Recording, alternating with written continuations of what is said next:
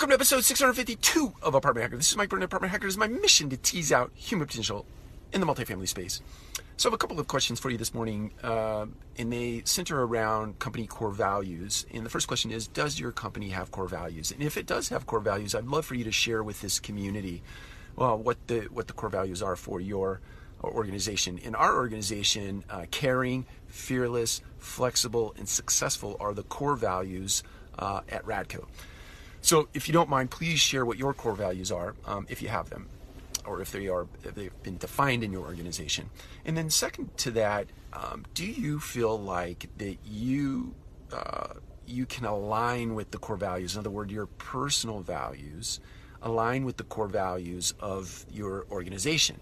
And I'm curious for those of you who might be in a situation where your core values don't necessarily align, uh, personal versus um, your company core values, where it is the disconnect, uh, where is that disconnect, and why is it such, and why do you potentially remain at an organization where your core values are out of alignment? Now, that's asking a lot for you to share that publicly here in this forum, so if you feel better to share it directly, uh, that would be fantastic, and I appreciate and respect why you would do that.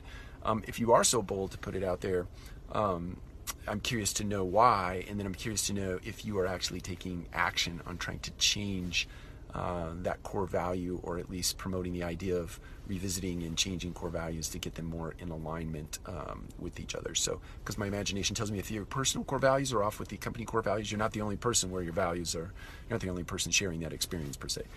Um, so anyway, that's it. Take care. We'll talk to you again soon.